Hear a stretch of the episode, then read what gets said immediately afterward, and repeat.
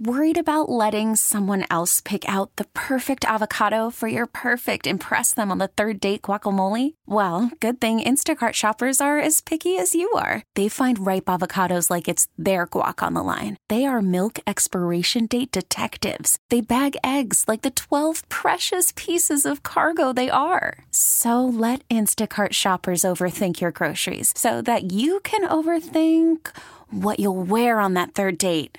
Download the Instacart app to get free delivery on your first three orders while supplies last. Minimum $10 per order, additional term supply. Local people, local stories. This is the All Local from 1010 Wins. I'm Larry Mullins, and here are today's top local stories. Back here at home, yesterday we shared the concerns of people living in certain communities where floodwaters came in over the weekend, reminding them about the flooding which happened during Ida. Well, today we're back and posing the obvious question to lawmakers that is, so what are we going to do to help these folks? Council member Bob Holden says the city's DEP needs to supply residents with check valves. If people can, you know, shut their valves so they don't get some backflow from the sewers, that should help. He says the sewer project is still in progress and should be completed in about a year. Assemblymember Ron Kim toured the Murray Hill neighborhood in Flushing. And we need an honest assessment between what the population looks like, what the needs are, and a timeline going forward. Juliet Papa, 1010 Wins News. Well, the good news is that the country as a whole rebounded from all the jobs it lost during the pandemic. But here on the home front, they say New York is still going through the slowest recovery job wise of any other major metropolitan area. Here in the city, hospitality and retail industries have really suffered. And as the economy slows, Banking, real estate, and tech employees are going to be facing layoffs, according to analysts, in the upcoming months. Tommy lost his job in the spring. He said he's had no problem getting interviews, but no job. Sometimes three and four interviews, and then you don't hear back. And I think a lot of it has to do with the concern about the market right now. I have had some where I've had an interview, and they're sending me like emails every couple of weeks saying we st- we're on hold right now, we're on hold right now. More numbers hard to digest. The New York City restaurant industry, 50,000 jobs short compared to pre pandemic. Glenn Schuck, 1010 wins here on Wall Street. Yeah, they say we're still missing about 176,000 jobs here, and the lopsided recovery threatens to deepen inequality, and especially in a place where apartment rents are crazy right now, and the number of people getting temporary government relief has jumped by almost a third since February of 2020. Here at home, New York State Assemblyman Nader Sayegh uh, says only 10% of folks eligible for World Trade Center victims' health coverage are actually enrolled, so he's taking steps now to increase that number.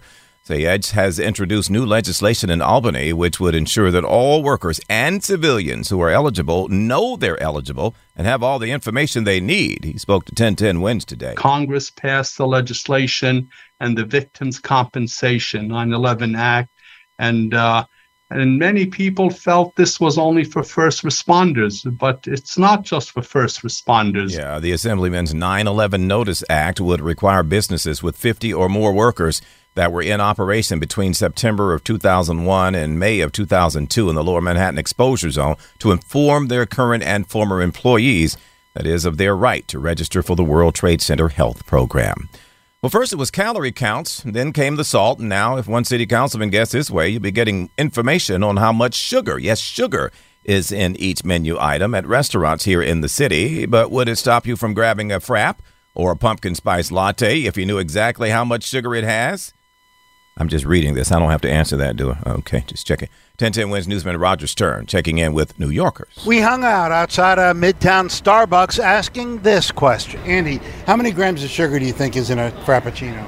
Probably too much than I should take. The Starbucks website says a typical Grande Frappuccino has more than 50 grams of sugar, to which Robin says, Wow, really?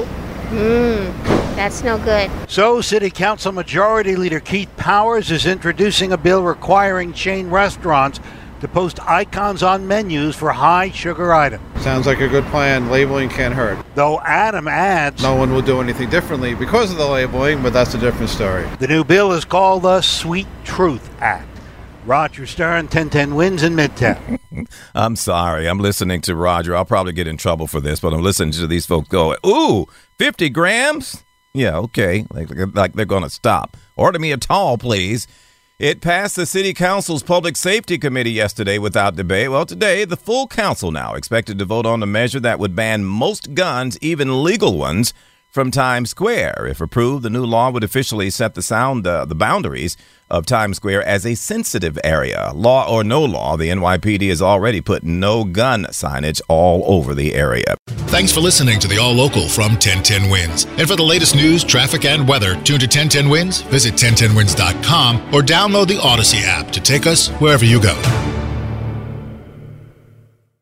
Audacy celebrates Mother's Day, brought to you by T Mobile. You can count on T Mobile to help you stay connected on America's largest 5G network. Baseball is in full swing. NBA playoffs are heating up, and your NFL team is gearing up for training camp. Listen to the latest on the teams you love here on the Audacy app. The biggest sports radio stations in the country, providing unrivaled local coverage of their teams, all in one place. Exclusive interviews with players, coaches, and team executives, streaming live and always available on demand. Stay in the know with your favorite teams right here on the Audacy app.